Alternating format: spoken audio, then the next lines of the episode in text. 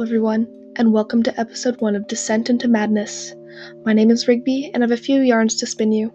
I always used to read these short horror stories and otherworldly rituals when I was in middle school. I read them so much that it caused me sleep problems. But now that I'm braver, I can share these dastardly tales with you. Let's get started.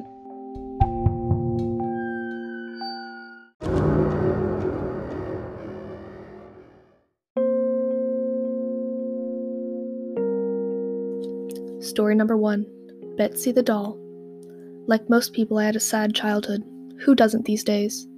My father left before I was born, and my mother was on drugs from the day she brought me home. She slipped right back into her party lifestyle and turned our apartment into an opium den. I walked around in a drug fueled haze for the first five years of my life. The smoky air flooded down the hallway and under my door and seemed to linger for days.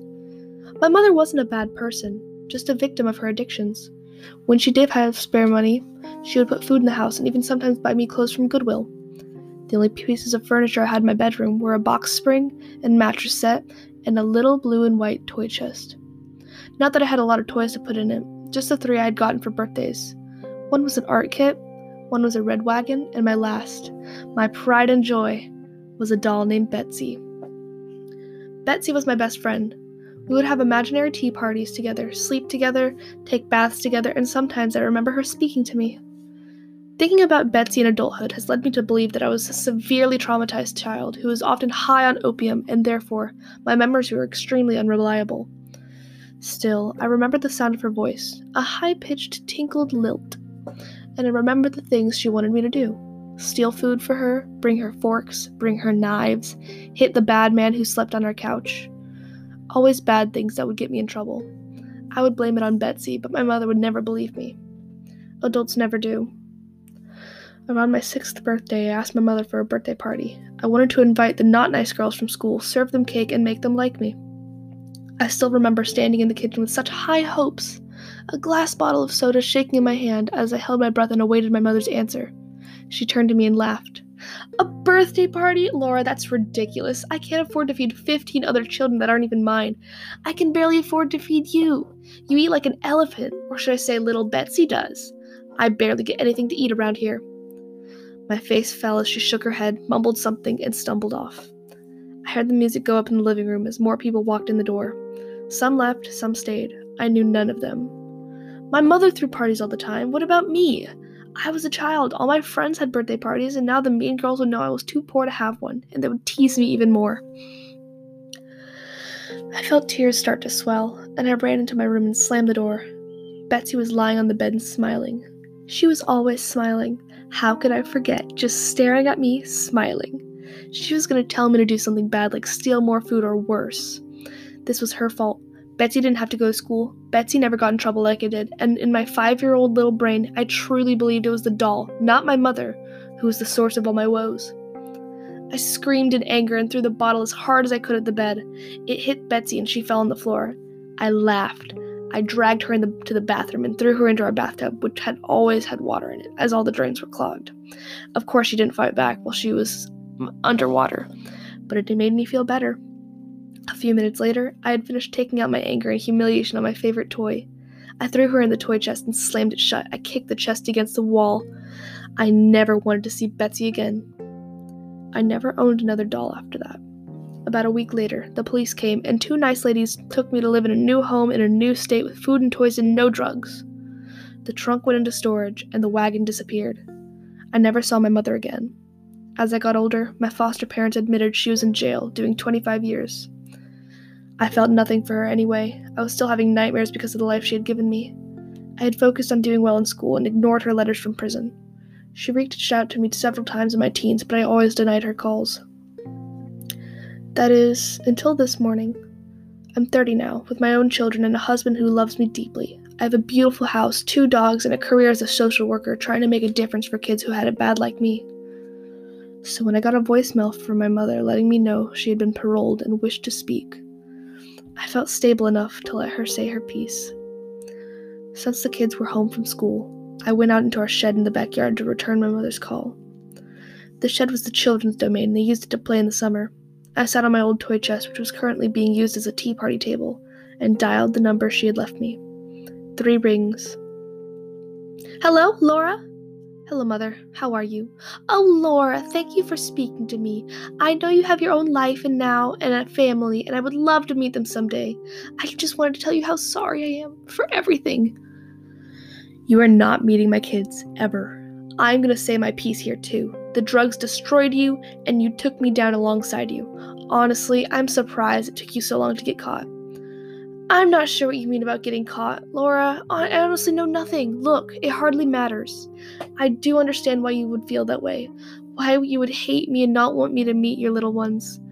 I learned a lot about Jesus and forgiveness while I was away, and just, oh, Laura, I am so sorry about Betsy.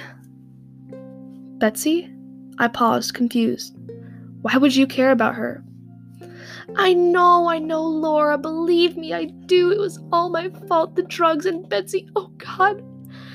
If I had only been able to see through the haze, if I had only known. She's gone forever, and it's all my fault. As my mother began to cry, I tapped my fingers on the toy box impatiently. The drugs had clearly fried my mother's brain. Mother, why are you talking about Betsy? Why do you even care? And I know where Betsy is, right underneath me. You do? What are you talking about? Laura? Oh god, where is she?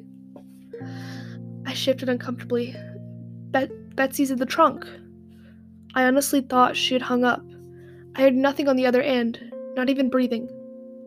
What do you mean your sister's in the trunk? Sister, what the hell are you talking about? Back on drugs so soon, mother? Betsy's a goddamn doll. I locked her in the toy box a few days before you got arrested for opium possession. Laura, oh god, no, no. Laura, I wasn't arrested because of the drugs. I was arrested because of Betsy's disappearance. You always called her your little doll, but we all thought you knew. Oh God, what did you do, Laura? What did you do to my baby? With no emotion, I set the phone next to me and stood up. I could hear the distant sound of my mother's anguished cries and the feel of the dark clench of agony in my own chest. Memories were stirring back in the back of my mind, threatening to come flooding forward into my consciousness pushing against a door in my head, a door that had been locked so tightly for so long. I had forgotten it was there. Could the trauma and the drugs really have led me to believe that a small child was actually a doll? Asking for food, asking for utensils to eat with, asking me to protect her from the bad man? No. I slowly turned around and brought my eyes down to the chest. Surely it was too small. You couldn't fit a person in there. You couldn't. But what about a very small, starving, emaciated child? What about her? If I was an investigator looking for a child, I would never consider looking in this chest. It was just too small.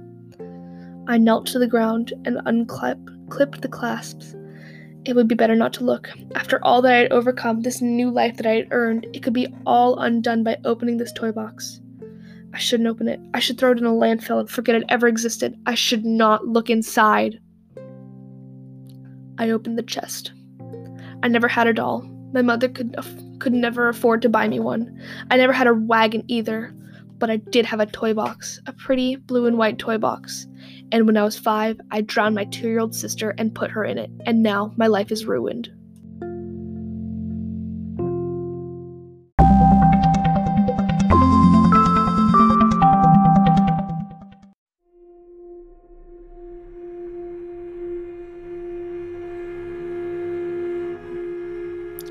Truly a tragic tale. Our next story is significantly shorter. I believe that I'll be doing one long story and two short ones. I don't want to make this podcast too long for fear of people losing interest. But if you'd like to hear longer ones, please tell me. This next one is called My Wife, the Artist. Jen and I love Halloween. We go all out when decorating our house and yard. The neighborhood kids love to see what we put up every year, and even their parents are impressed by the scale and sophistication of the decorations we use. We don't just give out candy, we invite the trick or treaters into our home to see our setup. Pumpkins, spiders, skeletons, ghosts, you name it, we've got it. Our local newspaper even did a feature on us last year. A safe and spooky spot for local kids. It wasn't much more than a fluff piece, but it felt good to have our work celebrated. A project Jen's been working on over the last 15 years or so is Halloween Town of Horrors. It's the centerpiece of our trick or treat trip around the house. The town takes up our whole dining room table, and it's a darker tale take on those big Christmas villages people like put out in December. The architecture is very Tim Burton esque. lots of strange looking buildings, exaggerated colors, and blood splatters. While the townsfolk lurk in the background like little purple zombies and space aliens. As, as the years have gone by, Jen's taking her Halloween town from a couple small buildings to the sprawling, populous nightmare scape it is today. This year, Halloween came and went. We had a blast. Jen's Halloween town was a huge hit. Even adults from the neighborhood came over to take a look. Jen loved the attention. She wanted to be an artist growing up, but sadly, it won't pay the bills. As we cleaned the house, Jen picked up one of the town's folk dolls. Its clothing had a little tear that needed to be fixed.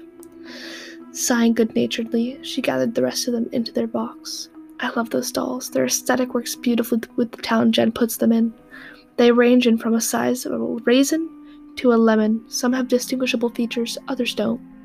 It takes her a while for her to make each one, between two and five months, but her effort always yields a product that's perfect for Halloween. Until she can carry one to term, we both agree they shouldn't go to waste.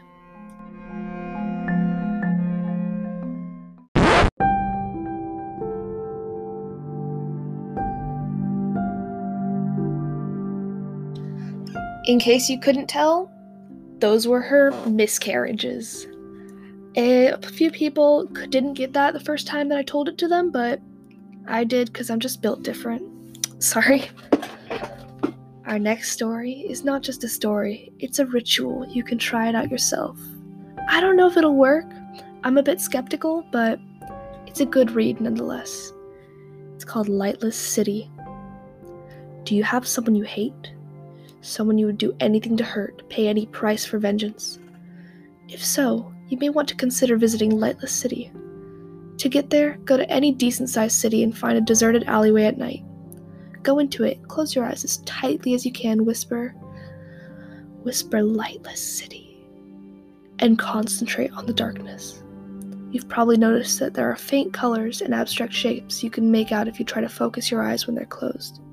Watch those images go by. After a few minutes, the images should start to get clearer and brighter. When this happens, they'll start taking on detailed forms, images of violent murders, deformed animals, and similar things. No matter what you see, keep your eyes closed. You'll start to lose track of time, but eventually the images will stop. And you'll see pure darkness. Nothing but deep black, no colors or shapes. When you're certain that you can see pure darkness, open your eyes. You will now be in a very dark city there won't be a single light or a star in the sky. You should be able to see a faint blue outline of the tall buildings surround you.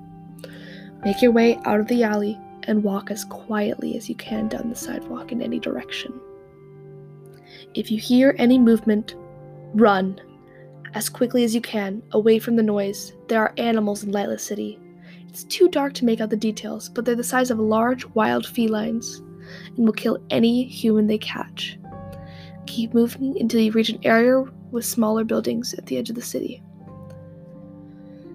A child will approach you, his face dully glowing, letting you see that he is eyeless. He will ask, Will you share your light with me? Say yes. The child will reach for your face and rip out your right eye. It will be painful, but there shouldn't be any bleeding or open wound. The child will thank you and leave. Keep walking. And a tall man will appear before you. Whose light do you wish to have taken away? Speak the name of the person you hate, and as soon as you say their name, they will go completely and irreversibly blind. Is your hatred satisfied? The man will ask. If it is, say yes, and you will awaken in the alley. If not, say no, and the man will disappear.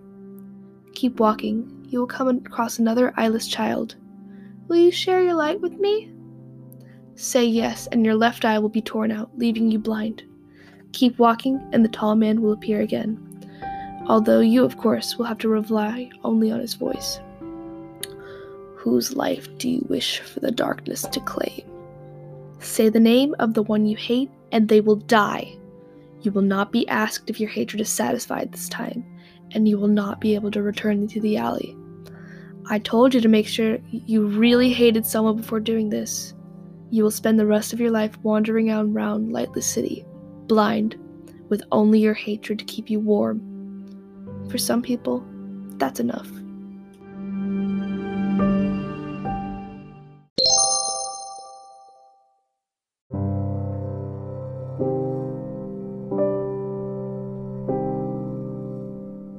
Thank you for listening to Descent into Madness. I'm your host, Rigby, and it's a mystery whenever the next episode will air. Have a good night.